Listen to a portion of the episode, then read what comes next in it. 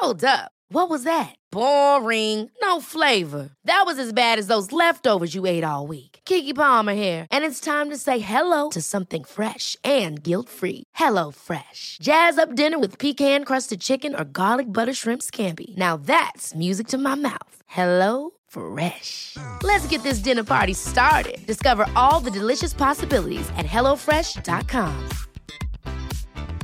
Hey, it's Ryan Reynolds, and I'm here with Keith, co star of my upcoming film, If, only in theaters, May 17th. Do you want to tell people the big news? All right, I'll do it. Sign up now and you'll get unlimited for $15 a month in six months of Paramount Plus Essential Plan on us. Mintmobile.com slash switch. Upfront payment of $45 equivalent to $15 per month. Unlimited over 40 gigabytes per month. Face lower speeds. Videos at 480p. Active Mint customers by 531.24 get six months of Paramount Plus Essential Plan. Auto renews after six months. Offer ends May 31st, 2024. Separate Paramount Plus registration required. Terms and conditions apply if rated PG.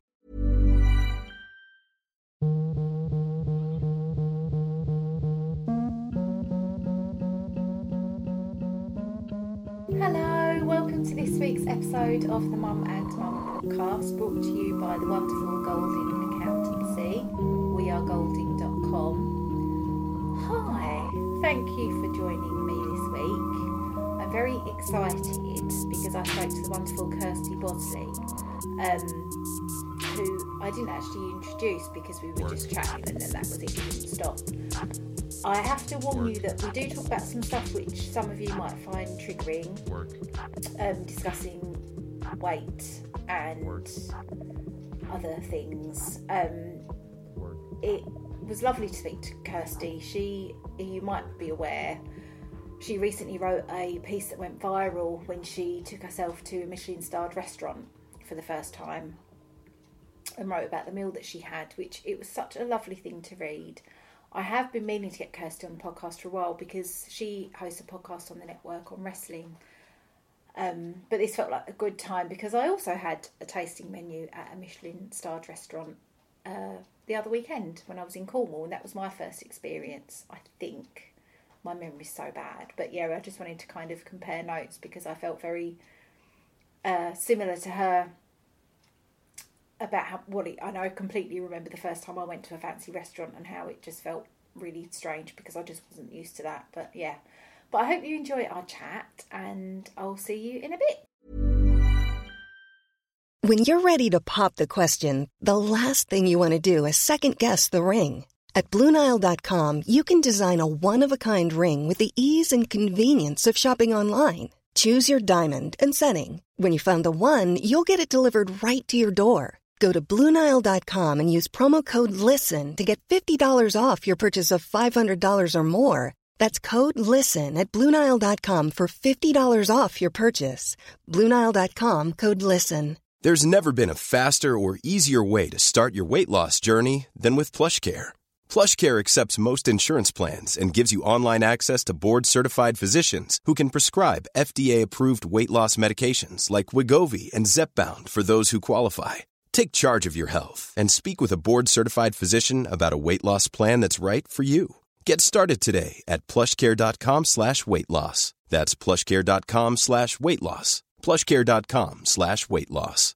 This is Paige, the co-host of Giggly Squad, and I want to tell you about a company that I've been loving, Olive and June. Olive and June gives you everything that you need for a salon quality manicure in one box. And if you break it down, it really comes out to $2 a manicure, which is absolutely insane. It's also so easy to get salon worthy nails at home with Olive and June. The difference between how your nails used to look when you did them yourself and now with the Mani system is a complete game changer. The best thing about Olive and June too is it's a quick dry. Dries in about one minute, lasts for five days, and full coverage in up to one to two coats. Visit oliveandjune.com slash perfectmani20 for 20% off your first system. That's oliveandjune.com slash perfectmani20 for 20% off your first system.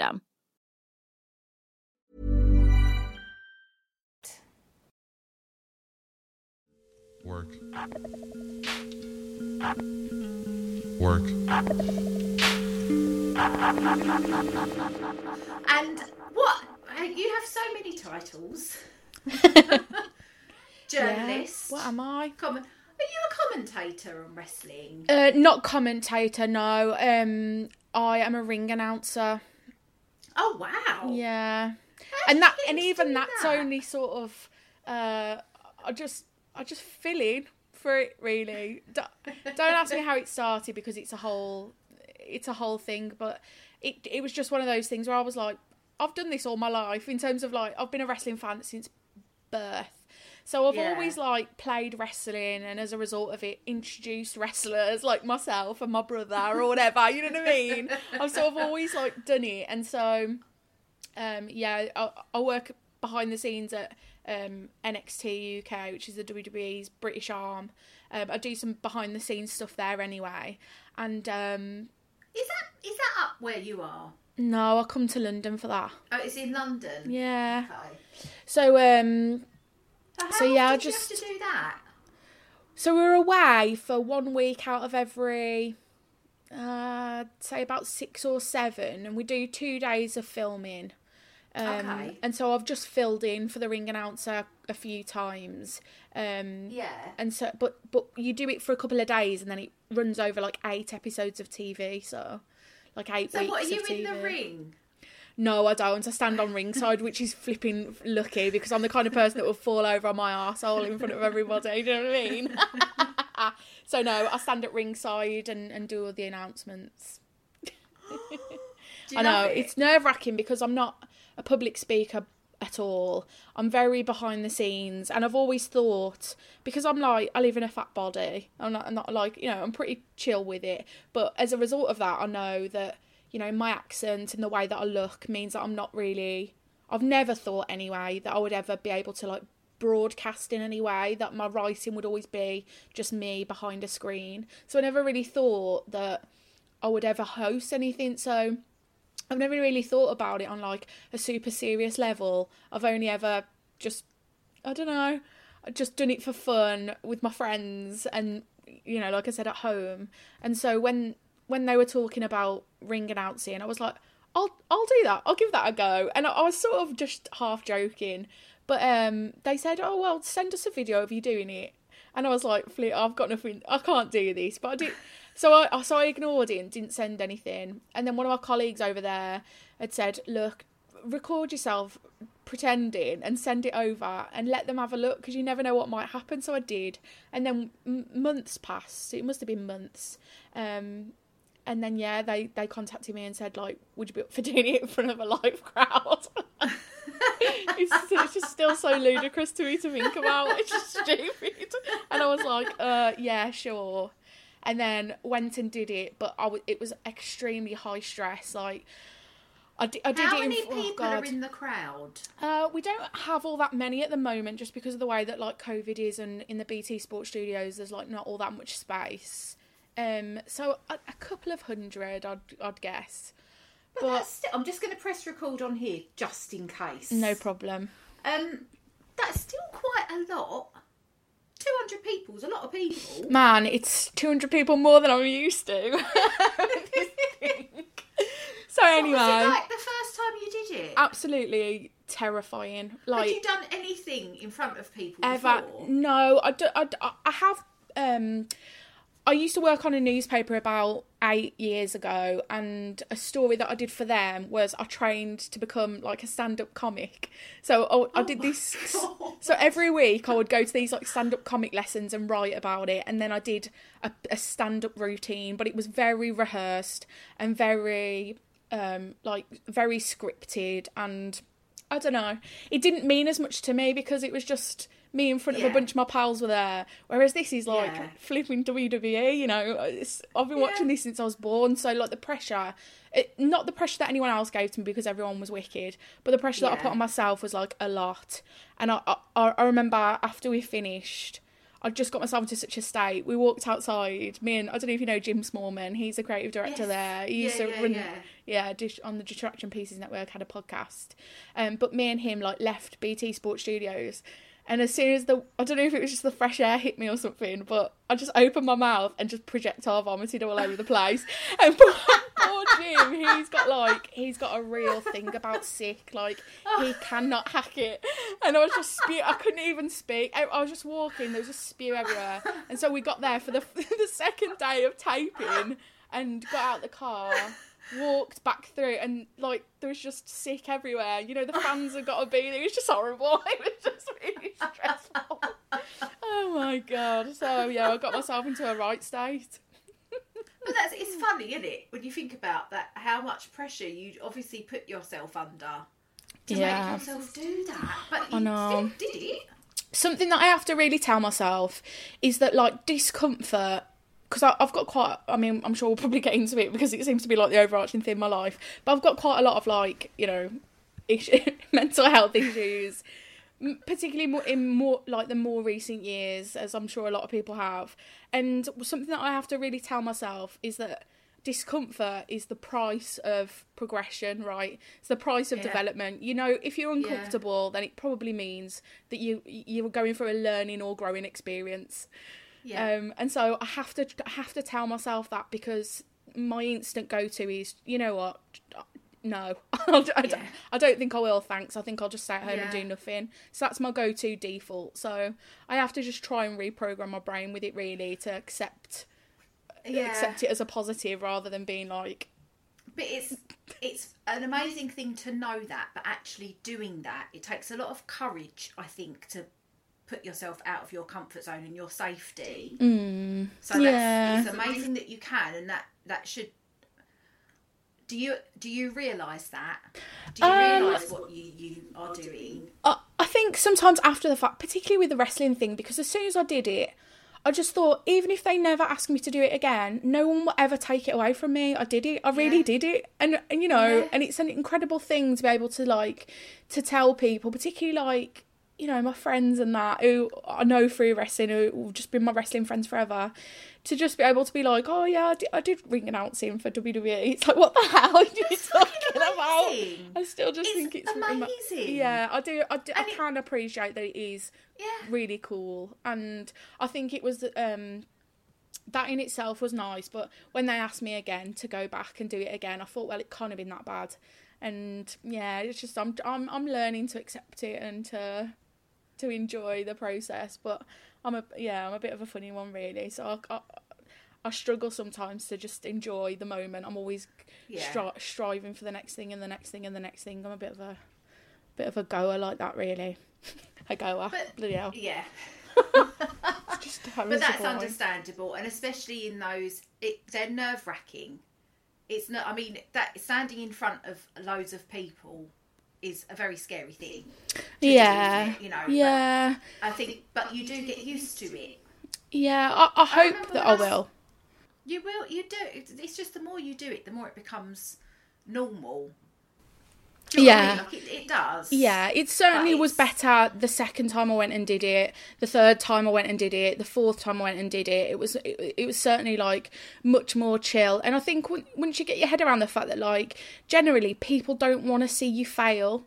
You know what I mean? People want you to. Yeah. Do, so it, when I'm standing there talking talking to the crowd or whatever, if I like I'm stu- it's not so much the announcements because those are easy to do. So for example, like this person is coming to the ring weighing this much, all that is very scripted. You can plan all that, but it's the stuff in between, like where you've got to talk to the crowd. And I think you know I, I got myself into into such a headspace about it where it was like I sound like an idiot. I sound like an idiot. You don't sound right. You sound like an idiot. And I think you know I have to stop and think like people don't want to see you fail. They're there to have fun, and so they're they're going to be receptive to it. And so it's it's just all a it's just all a process. But I think that um because of the way that NXT UK is, it is very much a developmental territory for like the bigger. It- It's developmental territory for the bigger wrestling, basically in America. Right, So you know, Raw and SmackDown or whatever at WWE. Like So NXT that like- was always like a feeder. stone? Right, yeah, okay, yeah. that's at, at least that's how I've seen it. I can't. I, I, I am freelance. I don't speak on behalf of WWE, so I can't Yeah. can't say for sure what they would say. But that's certainly I think what it began as. It was it was like Yeah. a developmental territory, and so it's quite nice that that also can go for me. You know what I mean? I'm not that I'm going Yeah. going to go up and go to America because they've got an abundance of talent, know. but it's the fact that like they're willing to develop m- my skill set and and like Yeah. you know the guys over in America that that tr- like trained me in it. They were just so generous with like their time and their their skills and pa- passing on that information. And I, j- I, I just sat there and I was like, I'd pay you to have this. You know what I mean? I'd pay you to tell me this information. Yeah. It was like a masterclass with some of the best announcers in the world. So I just I just feel super lucky that I get to be on that little journey as well. But they've all felt exactly the same way as you do. Everyone's Like, got a first time, haven't they? Everyone's got a first time, and everyone has imposter syndrome. Yeah. Do Well, I I think there maybe are a couple of people who don't have it. Yeah, yeah. I think it I all think depends on how you brought up as well, right? If you brought And up I think to how much you care about it as well. Like if it's something that you really love. yeah, it's a double-edged sword. That is. Oh, Yeah. But yeah, I think it probably helps if you've been brought up to believe in yourself, whereas I've like just Yes. been, I never really got that. So it's all just having to be something that I'm finding as I as I go. Yeah. Yeah. But what I want to go back to what you said about living in a fat body and Hmm. feeling like you couldn't because of where you're from. You Yeah. couldn't imagine yourself doing something like that, which is heartbreaking to hear because anyone can do anything. But also, I completely get where you're coming from. Yeah. Because I'm a woman. you Yeah. know, I've been told that I've got to be skinny my whole life from whatever, you know Yeah. do you feel like I feel like things are getting more not acceptable but more I'm you're used to seeing more different kinds of body types now. Yeah. And it's like people are definitely starting to pave the way because it, it doesn't fucking matter. Do you know what I mean? No, well, you'd think that it doesn't, but like it still impacts me every day with like my job. My job, like the other side of what I do. So the WWE stuff is great, and and the guy, the guys over in America, I said to them straight from the outset, like I never thought that I would get the opportunity to do something like this, being the way that I am, and they were just like. You're a badass. What the hell are you on about? Like they they couldn't and that, and I used to think it's a sports brand. You've got all these ripped and shredded people. I grew up watching wrestling, and the women that I couldn't look up to the women as people that I felt like I could grow up to be because they were just otherworldly and just so stunning and you know slender, muscular and athletic and just gorgeous. And I just so I used to look up to like Bret Hart because I felt like he was short and I was short and he liked pink and I liked pink. I was going about this, but but I couldn't see myself in women in in in wrestling. But that I mean that's by the by because just the way that they are with me, they're just like we don't all that we care about is your talent. We don't care Yeah. about anything else. Like you know, and they're just so supportive and like Alicia who's the NXT um, ring announcer in America she is just so such a cheerleader she's such a like she just she really encourages me to be myself but in my other job which is journalist as as in that's my that's my bread and butter my everyday job the the hate that I get for being a fat person is out of control. I've never experienced it in any like I have recently. I had a, a, a story that sort of went went viral, I suppose you'd say, and it got a lot more eyes on me. And while that was really cool because I, I got a lot of people saying like how happy they were to read it and how joyful they felt in that experience, and we got to share that together. The hate that I get for being a fat person, honestly, it's it's out of control. They've had to start turning off um, comments on my stories to like protect. Yeah, because they have to like prote- obviously they protect the the editors have to protect us as journalists, and they do a, they do a lot behind the scenes to protect us. But it's just humiliating, you know, to not be able to have those not not be able to have those comments on because people just just just rip me to shreds for being fat. It's it's miserable, man. It's really miserable, especially considering I'm writing a lot of food stuff recently. It's like, do you want me, do you want me to just die? Do you want me to just die? Do you want me to just starve myself? What do you want me to do? Yeah. Oh man, Yeah. it's been it's been a bit of a rough go, really. I can't believe, but I just, I suppose I don't, I don't understand what drives people to respond in such a hateful way to something which, I mean, whatever you look like and however you are has got absolutely nothing to do with anyone else, or it doesn't affect anyone else. No. You know I mean? Yeah, and a lot of people have said, you know, if it weren't for the fact that you were fat, there'd be something else that they would get you for. Because it's mostly like, you know, men, misogynistic oh. men. It's mostly men that say these horrible things, but then they get like a lot of likes on their comment, and that gives them like courage, like, oh yeah, we like what you say, you know, we like what you're saying or whatever. But yeah, I think a lot of it, even on story, like when there's a picture of me, if somebody wants to comment and say, this fat pig or whatever, then fair. Right, it's not fair. It's it's un, it's it's grossly unfair. But like, I can kind of see how that would happen. Whereas like, there's stories where there's no picture of me whatsoever, but people will remember that I'm fat and comment about it on those stories. Oh, Oh it's just so cruel. It's just so cruel. I don't know.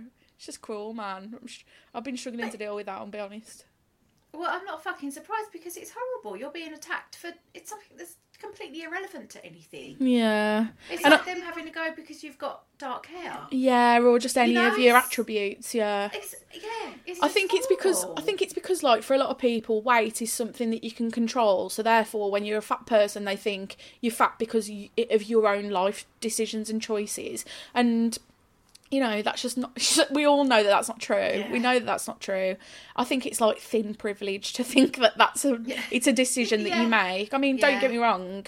I could get myself out and go to the gym if I wanted to be a bit thinner. I could eat better if I wanted to be a bit thinner. But like you know, the sometimes getting out of bed and just doing your flipping job in the day isn't is all you can do. And and Yeah. but nobody's going to understand that, are they? And I just think, would you say this to your kids? What the hell, bastards? People don't understand. I think unless you go through something, you don't understand what it's like. It's like when I first had a baby, trying to deal with the tube and a pram was just like I couldn't believe how people just didn't help you. They didn't get out of the way. They just it's like they didn't see you. But then I was like that. I mean, not as bad. I'd like to see. Yeah. But before I had a pram, yeah. I, I wasn't aware of how hard it was to have a pram. Do you know what I Yeah. mean? It's I know what you so if- mean. If, you've never struggled with eating habits or the fact that I mean, I've got friends who are stick thin, and when we were younger, they they ate ten times what I ate, and and just never got fatter. didn't exercise, never got fat. Yeah. I looked at a packet of biscuits and I put on half stone. You Yeah. know, and I have to. I. I've always had. I had eating disorders in the past. I still struggle. I'm trying to cut down on my sugar intake, but I find it really hard because that is my comfort. I gave up alcohol. I Yeah. don't take drugs anymore. Well done.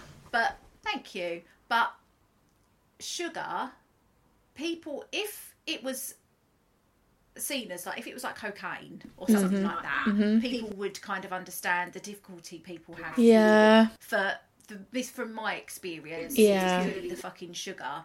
That it's so hard to stop, but because it's an accepted thing and everyone has it, Yeah. you realise how addictive it can be or how hard it can be to Yeah, to cut that out. it. Yeah, definitely. And I think you know, I got I, I was quite unwell a couple of years ago, um, and got got put onto a medication, and and one of the side effects of that medication, which is medication that keeps me alive, frankly, one of the side Yeah. effects of that life saving medication is that it it increases your appetite, it makes Yeah. you sleep a lot. It's just you know the point of it is Yeah. it, it keeps you from dying of depression, but you get given that and then that's that's it and then that's your Yeah. life then and so you know Yeah. sometimes like getting up and moving my body is hard because i'm tired and the fatter i Yeah. get the harder that is to do you know probably should put trigger warning on this really for for the things that we're talking about but um but yeah sometimes it's like sometimes just getting out of bed is all i can do mate so if you want me to just be thin, to, so I'm not pissing you Yeah. off on some article when I'm trying to live my life, then I, that's that's a you problem. Because happy people Yeah. don't say things like that to people. Yeah, happy people exactly, don't. Yeah. So you just have to f- feel bad for them, really, that that's their life, and it. I, yeah, and I do, because I, do think that, like I said to you, like I don't know what drives someone to see an article or see someone doing, living their life, Yeah. being happy, but and then feeling that need to attack them for something about themselves that hasn't got anything to do with. Definitely. like. I think another part of doesn't that is from- that you know life's really hard for a lot of people at the moment and you know the price of everything's going up and life's really difficult. So when they see someone whose job it is to go out and have a free dinner which is effectively what i do when i do a food review right? The newspaper pays me and the newspaper Yeah. pays for my dinner. So i go out and eat food and don't have to pay for it and have a great time in a Michelin star restaurant and I write about it and I appreciate that that is I'm really very fortunate to be able to do that. But they see that and they're just like fuck this bitch. I've got to go out and graft every day and this girl's got this. And I can understand how people would have like anger in themselves but it's just the way that it comes out and how I have to be on the other end of that that's like that's cruel and difficult. And I'm sure that if I could have a conversation with that person and pull them aside and be like, "Look, man, this is what's going Yeah. on here. This is the truth. This is the truth of the matter. This is the, what's led up to this." They don't see like all the student debt that I got into to be able to be a journalist in the first place, or all of the fucking trauma in my life that led to me being a fat Yeah. person. That if I could just level with them, I'm sure that we could just go, you know what.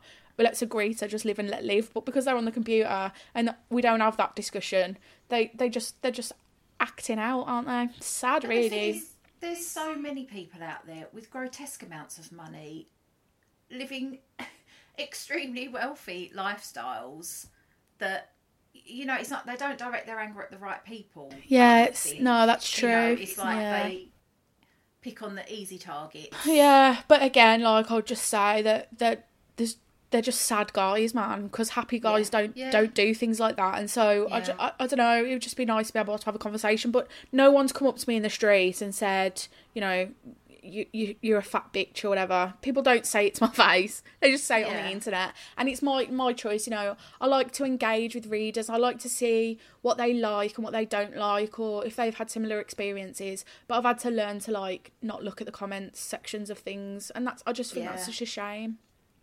It is a shame is there is there any comeback on any of it Um, I, I think to, I think they're trying to make that a thing where they, you know, they hold people accountable for the way that they are being. But I, I just think, you know, there's a, they can they can block somebody from commenting on the website ever again or whatever. But there's always ways around these things. It's like it's like any online bullying. It's just rife, and it and it's hard, it's hard to police. It's like the wild west out there still. Well i'm sorry i'm sorry Thanks, man. bullshit and Yeah, it's a shame. it Yeah, it's important to remember as well the fact that like since so it was one particular article. It's probably worth me just mentioning briefly what that article was because we're talking about it and it, it, some of Yeah. your readers aren't going to know what we're about. But I did I did a, a food review of a Michelin star restaurant. Um and it was just like I'm common as muck and spent 150 pounds in a Michelin star restaurant to see if it was worth it. And so the article was just about my experience there and and how in the end I did feel like it was worth it. Um Yeah.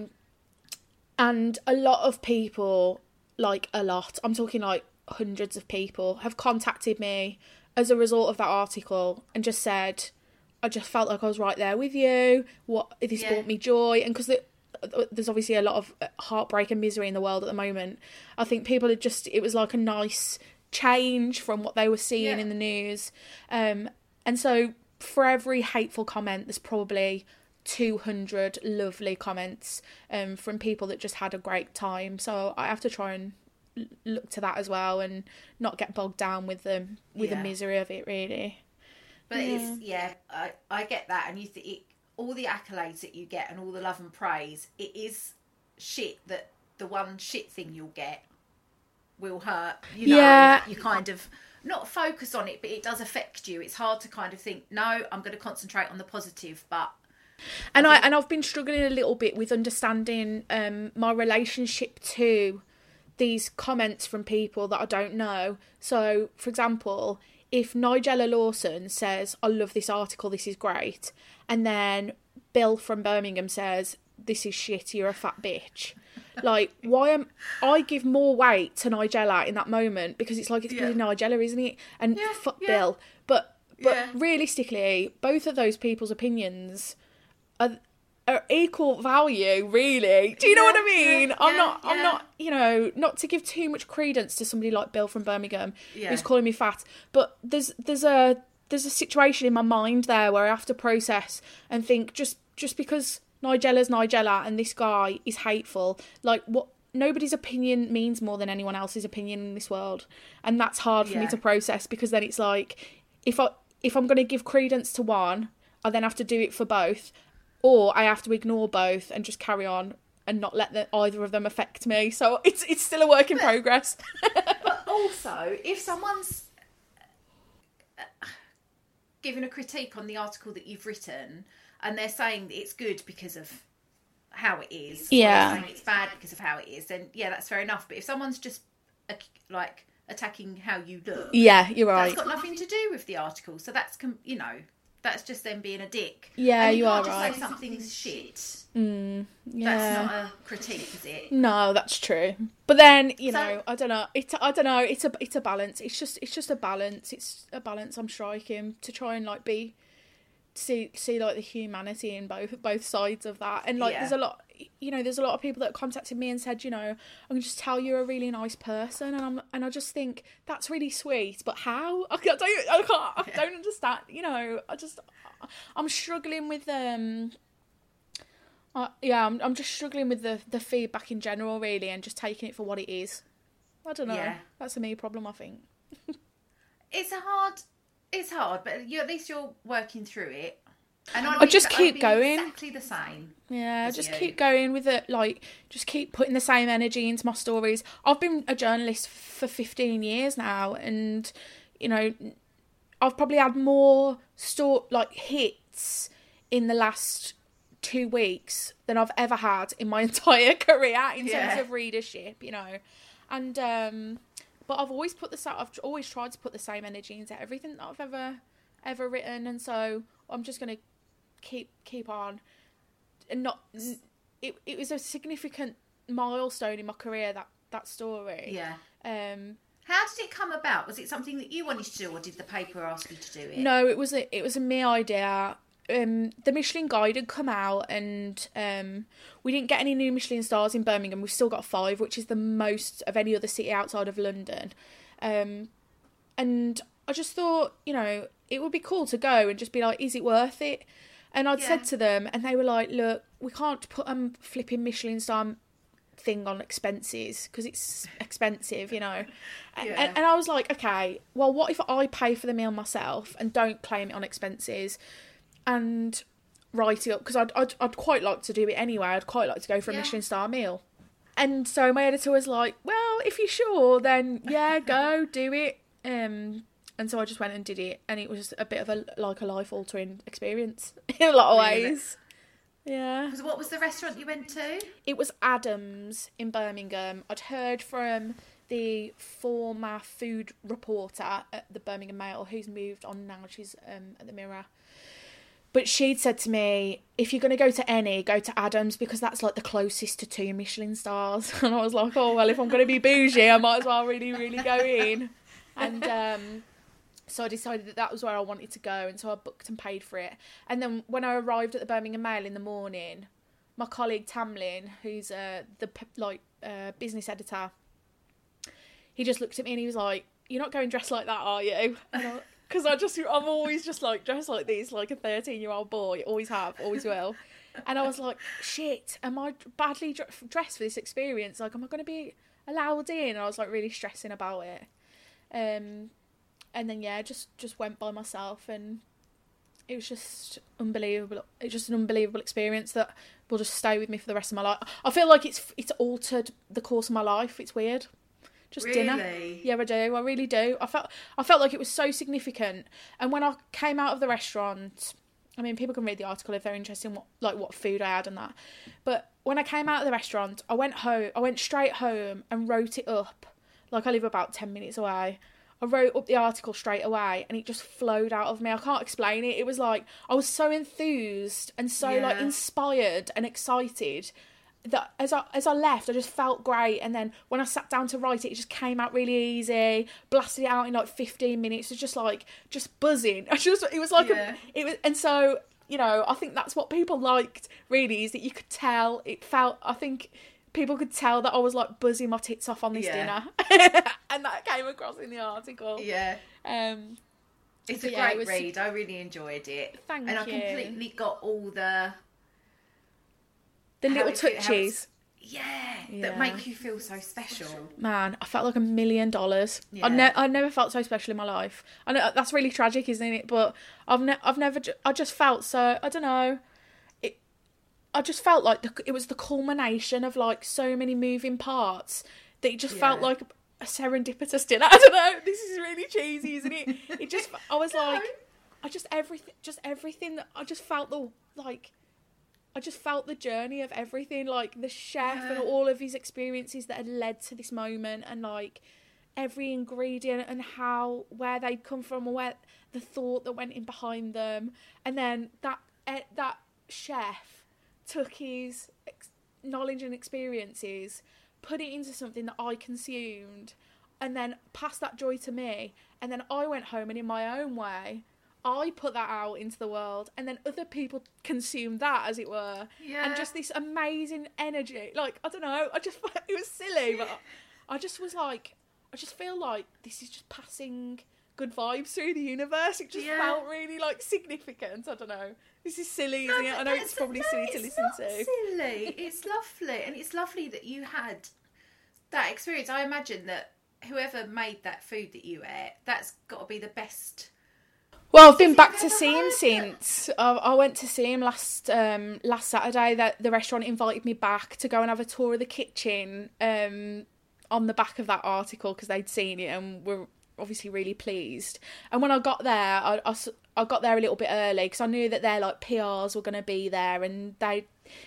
I don't know. There's like a. Uh, PRs are really useful, but I always feel a little bit like stressed, like I've got to provide a story or got to do Yeah, something. I don't know. It's a different vibe. But, but I, so I went and it was just a few minutes early, so I could just like stand there with the chef and like be like flipping out. That was mental, wasn't it? And just have a real human moment. Um, and so it was really nice to like meet him. And he said that the night before, somebody from California had gone and s- and booked out the chef's table downstairs and just had whatever like Kirsty Bosley had had. They just wanted what I'd had because No they'd read the story. I know what a Oh mental experience. God. I know Oh it's my just God. incredible, and that I mean that was just like I don't know. I just it was just amazing, really. And a a, a few people had messaged me because the story. I got an email from a guy in California who'd said, um, I don't know if you know of this website, but it's quite significant in um, the, the Silicon Valley. And your story was like on the homepage of that. And I don't know if you realised that was quite a big deal. And I was like, no, I didn't. I didn't realise. But then I, I had like, a bunch of emails from people in California just saying like, loved your story. And then I had a few people that messaged me and said, I would like to pay for your dinner and people were, and people were messaging just being like I'd, I'd love to be able to because it was 150 pound I spent in the end. Yeah. and they were like I'd love to send you 150 pounds. And I was like I can't accept that but if you'd like to there's a homeless um, charity called SIFA Fireside in Birmingham. I was like if you'd like to donate some money to them in my name so buy some other people dinner that would be Yeah. lovely. And then SIFA Fireside contacted me and said that they'd had don- donations, and like people were sending me receipts saying, um, "I've sent 150 pounds to SIFA Fireside." I couldn't believe it. Amazing. Isn't that like? Do you see what I'm saying? Why I think that there was like proof in the passing good vibes around the universe yeah, yeah. because somebody somebody else then went and had great dinner. Somebody else then sent money and so that other people could eat. I don't know, man. There was just something super significant about that. But a few a few Oh, so people I know, and then this lovely bloke, um, who him him and his wife love food, and um, they'd been they'd been to a, a few Michelin star restaurants, and he just sent money to another Michelin star restaurant in Birmingham for a voucher that then just arrived in my inbox so that I could go and have another Michelin star meal at another Michelin star restaurant in Birmingham. And because he just wanted to give me a gift and I was just so touched by that honestly. I, I wrote him a letter and told him about how how grateful I was. But I was just like this oh, is just so so lovely. I know it's just, it's just this joy is like passing through from person to person. It's significant isn't it? I feel like. Oh I want to cry thinking about it. It was just so Oh, great. so lovely. I know. But do you think almost because all these wonderful things have happened, that's why you've had to deal with the shit as well? Yeah, Yeah, it's- you've got to kind of balance. yeah it's just been a bit of Do a you know what I mean? yeah it's like an emotional emotional uh situation isn't it you know because you've got all these different uh, emotions that it's brought out of you like Yeah. joy and happiness and you know gratitude and also you know as a result you've got all this like the misery and the sadness and it's I don't know it just feels like considering all I did was go out for dinner at a restaurant it just feels like extre- like it's been an extremely significant ex- like experience for me Yeah. uh, which I appreciate is also mental but I never claimed not to be mental I told you from the outset I think it's amazing, and that is so lovely, and it does just make you feel nice when you know that there's nice people in the world. Yeah, All of us incredible. kindness. Yeah, and I think just having um different people's eyes on my stories because that's for me. th- It's all I've ever wanted to do. Like it's all I've ever wanted to do ever since very small child. I was like drawing a newspaper and writing stories. It's Oh, it's really? all it's all I've ever wanted to do all my life is just to write stories for people to read. Um, Yeah. And so to have all those eyes on it and for people to enjoy it has just been so beautiful. And um, you know, I've got I've got a meeting in London next week with um, like a literary agent that had been and read my stories and, and said that they would be interested if I wanted to discuss like what my future looks like in terms of like if I'd want to write anything more like bu- a book or something. I know, so I'm going to. I know, I know, I know, I know, I Oh, know. I know, mate. This is so Oh my exciting. I know when when I got that email in my inbox, uh, uh, and and I just thought like even if nothing comes of this, this literary agent and they represent like Sunday Times bestsellers. This agent, I know. And when I saw just the idea of like how many th- articles and stories and words do they read every day, and then they found me and liked my work. It's just it just feels like I just can't believe like I just cannot believe it.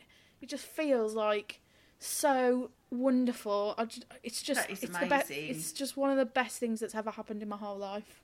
Oh, so Oh no, thanks, man. I just feel So is that you've always wanted to be a journalist? all my life since since very very very small. Um, and I even remember when I was in like year nine or whatever doing my SATs, I chose my options for because I wanted to be a journalist, and I, I've got like. I used to write letters to the Express and Star, which was my local newspaper growing up, which I did end up writing for, and end up with a column in there. But I used to write um write letters to them, just like begging them for work experience, begging them to let me go in, just see what they were doing. And I used to go and I used to get on the bus and I would post it through their letterbox. And it was always like, well, maybe when you're 16, and then it was maybe when you're 18, and then it was we're not accepting work experience anymore, and on and on. Um, but yeah, it's just it's all I've ever want, it's all I've ever wanted to do my whole life, and so it just it's just so it's so lovely that I get to do that. Uh, it- Yeah. it's it's just it's just amazing. But it, it is also it comes with its own like set set of difficulties because I've like strived for this all my life. Um, once you then like achieve that and you've got this cool thing, it leaves you with a bit of a void where that sh- where that v- desire was Yeah. and so it's try- about trying to channel that and think about what you know what else I want to do because I do I do feel like t- to to a large extent I'm like living my little dream you know what I mean I do I, I do get to like live my little dream and so But just yeah it's like it. yeah I, I- I want corner, to you? No you never know it. you never know Would you want to write a book? Uh, I guess so, but I've always thought that it was completely out, out of the realm of possibility for me. But I, Why? I um, just because uh, I, let me think about this because it's quite deep, isn't it?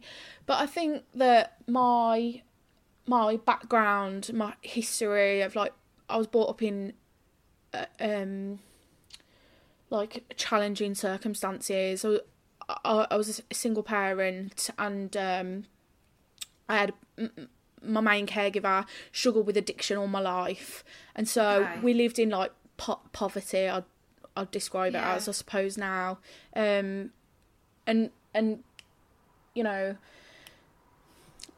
kids like me from like a real shit end of town or you know from the kind of background that I'm from like we don't have those same there's no one telling you like you could you could do this you could be this Yeah. this could be you so all my life my desire to be a journalist and to strive for more has been as much if not more about escaping that as it has Yeah. been achieving something good you know it's always been like running away from and even now like any desire that i've ever got to make money is only because i just can't be poor. I just can't live Yeah. like I can't. I can't even imagine going back to that time of like not having toilet roll or washing your hair and washing up liquid or just any of those terrible things that like come with being living in poverty. And I just I, I think that a lot of that has been, you know, the, the the striving to get out of that situation, and so I just never thought that anybody like me would be able to grow up to be anything really. is the is the long and short of it. Yeah. Um, so I've never really thought about a book as being a realistic thing until I've and now as a 34 year old woman, you know, I'm having to really look at that and go, I can I can achieve, I can achieve things, and and it's okay to dream big dreams or to have ambitions outside of just like escaping the escaping like a bad time. So yeah, it's um it's all just a bit of a work in progress really. Do you know what you'd like to write about? Uh, no, I really don't. I, I, I can't imagine that I'd want to do um fiction. I, I don't think my imagination's like good enough for that. But I'd quite like to do some non-fiction stuff. Um, maybe it just be a, a collection of articles as chapters, you know, and Yeah. But I don't really know enough about food to be a food writer. I really don't think that I am, and also I'm a vegetarian, so that's like you're cutting out three quarters of your your possibilities straight away.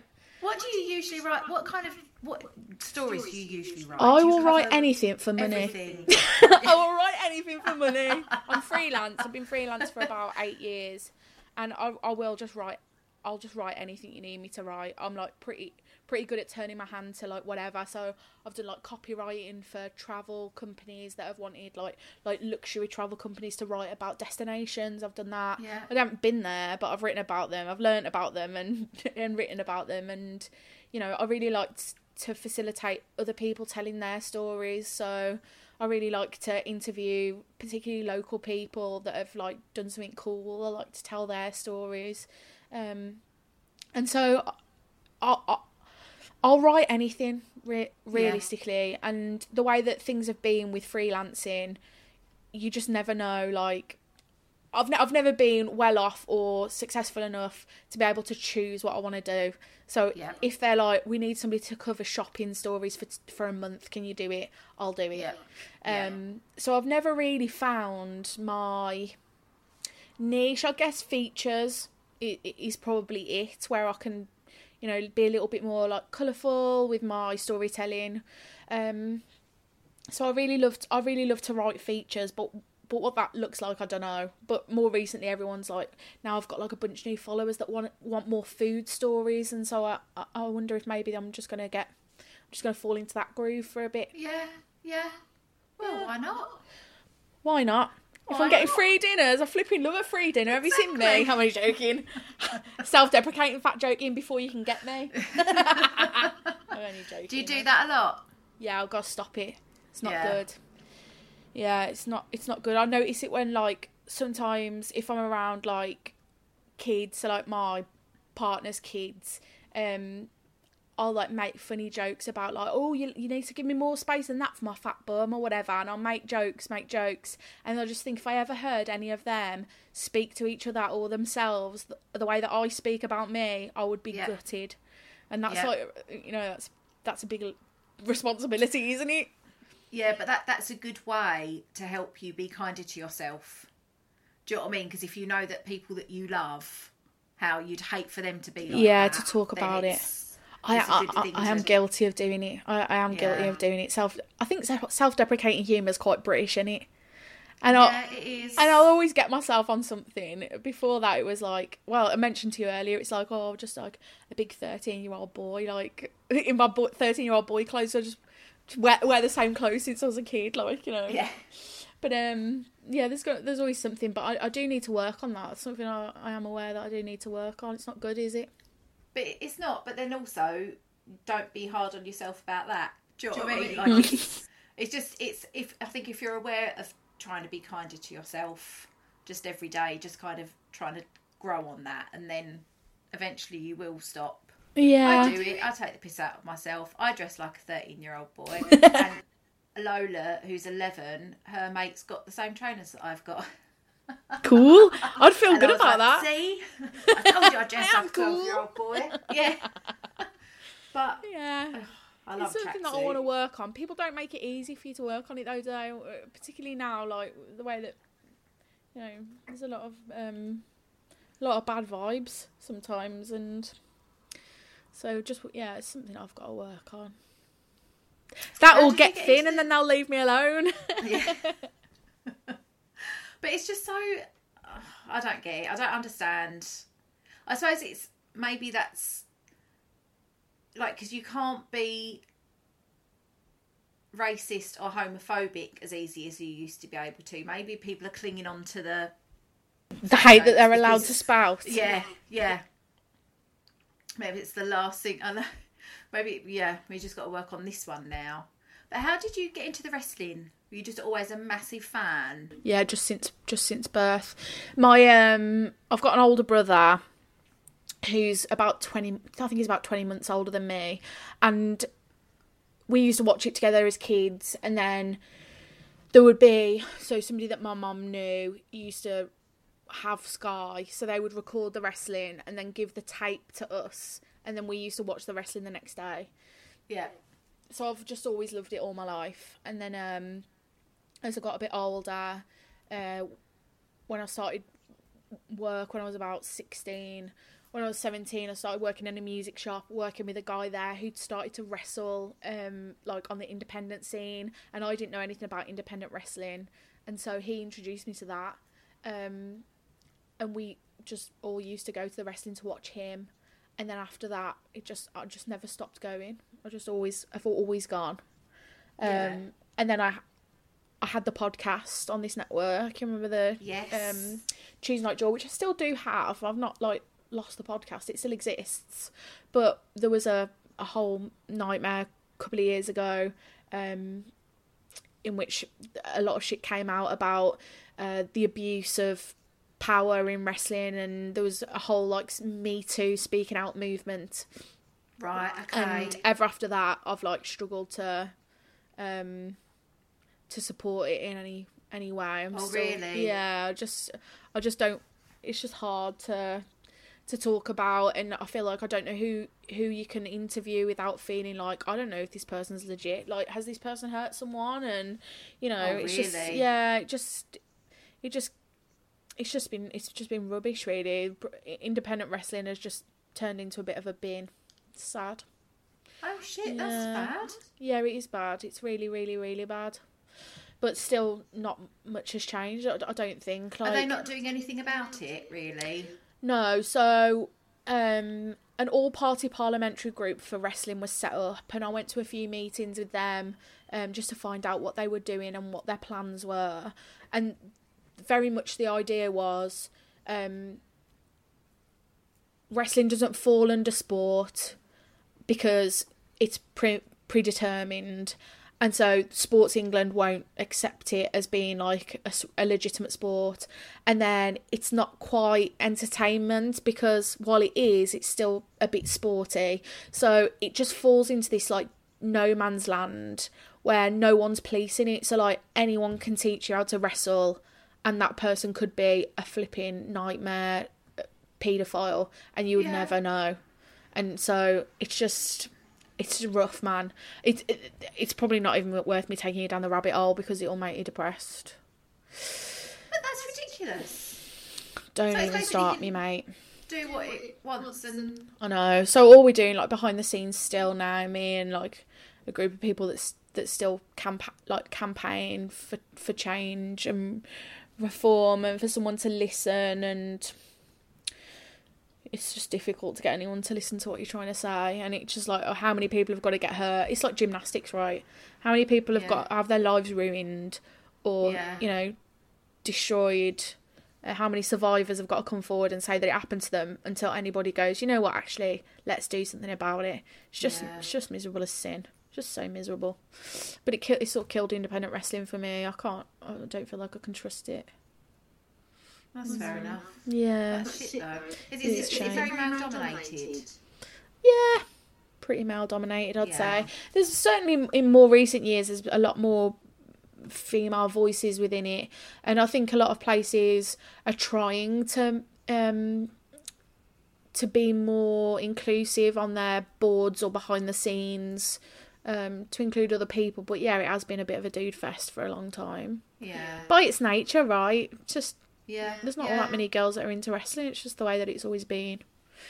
But um, but what what that does mean is that like you've got stupid idiot boys, right, that have gone from being this nerd at school that never had any friends that like wrestling to being a wrestler, and then loads of people have been like, "Wow, you're a my hero now," and the, what power dynamic that causes and how that could then be turned into evil, which seems to be that something that a lot of dudes are into, turning things into evil. How are you joking? Yes. But yeah, there's a lot of that go- going Happy around, isn't there?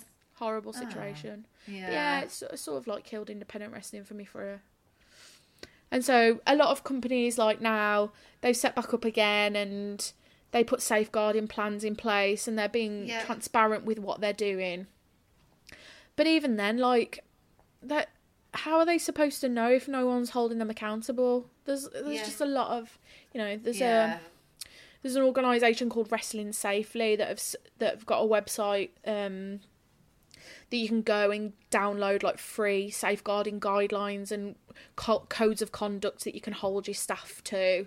Um, and so there's like free resources available, but no one can police it really. All you can do is hope that somebody will pay attention. And, and it seems to me from meetings that I've had that the way that people are looking at it is you wrestling police yourself and what the how the hell are we supposed to do that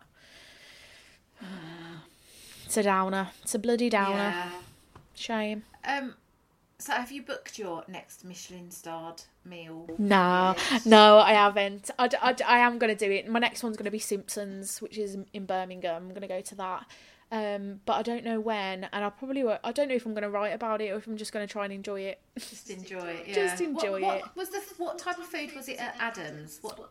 Just like British food, I think. Okay. Yeah. See, I'm so shit at it as well. I don't know any of like the words. I don't know any of the terms. I don't know any of the terminology or all No, this kind of stuff. But from what I can tell, it's just Brit- British food. So there's a lot of like, Yeah. from what I could have anyway, there was just a lot of uh like mushroom and vegetables. just vegetables. Yeah. it Did you have a lot of foam? British food. There was no foam, thank the no Lord for that. There was not even a Did you have any single foam. smoke? There was a bit of smoke. Yeah. Yeah. They had um on my favourite dish actually, it was cucumber. They had wasabi snow. And that so that was like giving a bit of a Yeah. smoky vibe.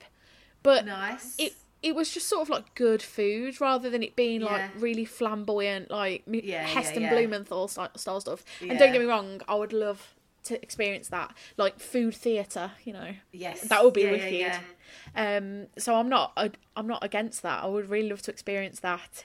Um, but it was mostly just really, really great flavours and just doing cool shit with But that's all vegetables. you want, isn't it? Really, you just all- want to enjoy it. Yeah, I mean, I, that's what all I wanted in that moment because I was like, Yeah. this is the. Honestly, I had tears in my eyes. It was like there was parts of my mouth that I just didn't. I honestly, I feel like there was taste buds that had never been invigorated before. You know what I mean? It was like Yeah, I know, yeah. and and my like my eyes were watering, and I was like, my mouth was watering. I mean, it's watering now thinking about it, like Pavlov's dog. It was just so. It was just. it was just like. It was just so flavoursome. There's no way of. Do- and afterwards, I came out and I, I was saying um, to my colleague, I was like, I just don't think I'm going to be able to do justice to how good it was in my words because I haven't got enough like synonyms for good. I, like, I don't know what I'm gonna. It was wicked. It was good. It was great. It was ice. It was excellent. I was like, I don't think I'm going to be able to come up with enough to say. Oh, oh, it was I good. I gotta go. go. Come to Birmingham. We'll Yeah. go. That would be really nice. Yeah, right. Yeah. It would be nice. Yeah, it would be Because nice. I went. I was in Cornwall at the weekend, and we went to Adam Handling's restaurant Lovely. called the Ugly Butterfly, and we had the tasting menu. Yeah. and it was. I really appreciated the experience. It was a beautiful restaurant. the staff were all wonderful. It had all the touches that, like you describe in your article, it makes you feel very special. But it wasn't my type of food. I appreciated it all and I enjoyed it all, but it wasn't. It wasn't what I'd order. Okay, you know what's what I your mean? kind of food? Did you say? Well, I like all food to be fair, but it was it was British, but it was quite a lot of cheese and quite a lot of fish, which I do like cheese and I do like fish, but that was just kind of an overpowering. Like we had one of the courses was venison, and I'd never had venison before, but for me, I just I'd like to go out and have a nice steak. Yeah, That's. I'm quite happy with that. I'm Yeah. quite easily pleased, I think, even though I'm moaning about the Michelin star. Yeah, But it was- moaning about it, I was asking. But it and it was very rich as well. Yeah. Um, I suppose you're going to have a lot of seafood lovely, being but- in Cornwall, well, right? yes, yeah. Yeah. And I don't. I do like fish, but I don't like add scallops. I don't, I've never really liked scallops and crab. I'm not too keen on. But it was. I did like it all. There wasn't anything that I couldn't eat or didn't eat. I tried everything. Yeah. But I just yeah, it was just quite rich, and I don't think I'm I'm the right person to go and have that. Do you know what I mean? Like, I would Yeah. have been better probably not having the tasting menu and just having a dish. What you like, and, what you fancied. You know, yeah. Completely understand. But it was Yeah. yeah. it was it's a nice experience and it's nice to do things like that, which I've never I think I have had a tasting menu before somewhere else, but I'm not I can't really remember. But I think that's definitely the first time I've had one at a Michelin starred restaurant and it, I I don't think I'll probably be doing it again. I might do once in my life, but it's not you know, it's not a Yeah. Okay. Interesting. you know. That's so what it's, I wonder if when I was saying about how it was the best thing ever and it's worth it. I wonder if that could be said for any Michelin star restaurant, if it was just that one. You know what I mean? Because Yes, maybe yeah. Adam's is just spectacular, and I'll go to another one and be like, yeah, it was fine, but maybe it was just that it But just hit that. right at the right time. So yeah, Yeah. maybe it was just Adam's. I don't know. It'd be interesting to talk to other people that went and how they felt about it. But I suppose if it's what you like as well, like if I'd have had, if I'd if it had all been my food, like things that I'd eat or that I had liked more, then I probably would have felt a lot different about it. Yeah, You I think that's why I want. I, I, I sort of wanted to try things that I wouldn't normally have, just Yeah. because I just wanted the. I just wanted that experience. I just wanted to see what that would be like, and it Well, was my friend extraordinary. actually, who was with us, she doesn't like. There was a few things on there that we, she wouldn't normally eat, but she forced herself to have it. She was like, "No, I'm here to experience new things," and uh, which I think is a great attitude. Really good know. attitude, and I think- yeah. and she enjoyed everything. Good. So sometimes it is like you don't know. yeah. A lot of people are like, "No, I don't like that." I Yeah, like you've that," got but really preconceptions in your mind it. as well, haven't you? Of like, oh, I just don't like that, and that's just the way it is. But then there's definitely an alchemy at work with like a good chef where they can take the things that you do, like it's they're very detailed with the nuances of, of each flavour, right? And so Yeah. they can like make the best out of something or change something by mixing it with Yeah. something else. There's definitely like some potion mastery going on that makes Yeah, it good. definitely. And also, if you're going to have something that you don't like, you're better having it done by a Michelin starred chef than you are Exactly. anyone else, isn't it? But I honestly have I have to say that of all the courses that I had, I didn't leave a single thing on a plate.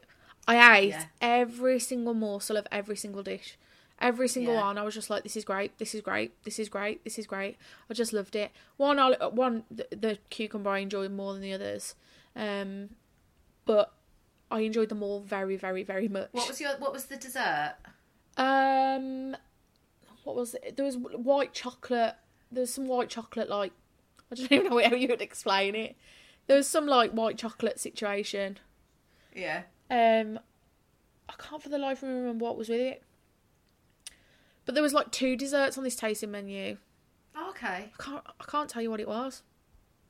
Can't it even was remember what it was. It was just good.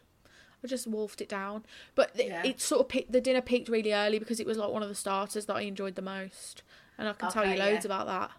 But Yeah. um, yeah, the rest of it was just like, yeah, this is nice. This is good. It was just good. It was good. Oh, I'm glad you enjoyed it so much. Yeah. And who, out of everyone that's read it and commented, who was the most surprising person for you? I think probably Jay Rayner, just because even I know who Jay Rayner is, and I don't know like all that. I don't read food reviews. um, I'm not. I'm not like super knowledgeable. And there's like Yeah. names that I did recognise that I really enjoyed the fact that they'd read it. But I think Jay Rayner is like notoriously, he's a bit of a hard ass, isn't he, right? Yeah. So- what did he say? he just said that um he was like oh i'm a bit late to the party but i'll echo what other people said this is just joyful and i just thought that flipping means a lot coming from jay rayner are you kidding me what Yeah. that's like that was that was a big deal for me other people was just lovely but Yeah. but and and like um marina o'loughlin at the times the food reviewer there um oh wow. she was like the first one I think really to to message and say that she'd enjoyed it. But it was just like fuck me, oh my god! Can you imagine that these people who this is their job and they're saying like that they enjoyed it? I was like, this is sick. That was so cool. It was so wonderful. It was just lovely. It's just nice to have that recognition. telly. Were you on telly? I wasn't. I was on radio the next day. They wanted to talk to me about it on the radio the next day, which is hilarious, isn't it? oh my god, I was on the radio talking about it. Yeah, I think they were just hyped. People were just hyped to see Nigella talking about it. I think because Nigella, Yeah. you know that Nigella knows what she's talking about with food. She's like Delia Yeah. Smith, isn't she? That would have been nice if Delia Smith had read it. Everybody fucking read this. Let me be having you. Thanks, Delia. I might send it to her and see if she'll read it. Yeah, you should. oh. Yeah, Oh, so well, thank you for coming on to talk to me. thank you for having me. I feel like we've just jumped around all over the place. I'm sorry if that's been a bit scattergun. No, that's all good. Oh, good. It's good to be. But please let me know how you get on with your meeting. I'm very excited for you. Thank you very much. I don't know if anything will happen with it, but it's just nice to be asked. Nice to be included. Exactly. Nice to be involved. Wait there. Let's say bye, and then I'll say bye properly. Okay. All right. Well, thank you very much. no problem. Thank you. Bye. Hi. So yes, that was a lovely Kirsty. Thank you for listening. If this is your first time, then I've got well two years worth of other episodes that you can catch up on. I've spoken to loads of wonderful people. I also do something called the Epic Mum Chat with the lovely Nikki, and we have a new episode out. So if you search Epic Mum Chat on YouTube, you will find us. Please subscribe, subscribe to the podcast, subscribe to the YouTube channel, share. Sharing is caring. I hope you're good. If there's anything you think I should talk about or any guests you have to recommend, then please get in touch with me. Mum and Mama Pod on all the socials. Stay safe, stay sane. Big love to you all, Work. and I'll see you next week. Bye.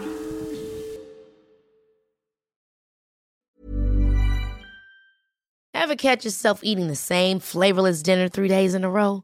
Dreaming of something better? Well, HelloFresh is your guilt-free dream come true, baby. It's me, Keke Palmer. Let's wake up those taste buds with hot, juicy pecan-crusted chicken or garlic butter shrimp scampi. Mm. Hello Fresh. Stop dreaming of all the delicious possibilities and dig in at HelloFresh.com. Let's get this dinner party started. Hey, it's Paige DeSorbo from Giggly Squad. High quality fashion without the price tag. Say hello to Quince. I'm snagging high-end essentials like cozy cashmere sweaters, sleek leather jackets, fine jewelry, and so much more. With Quince being 50 to 80% less than similar brands. And they partner with factories that prioritize safe, ethical, and responsible manufacturing. I love that. Luxury quality within reach. Go to quince.com slash style to get free shipping and 365 day returns on your next order. Quince.com slash style.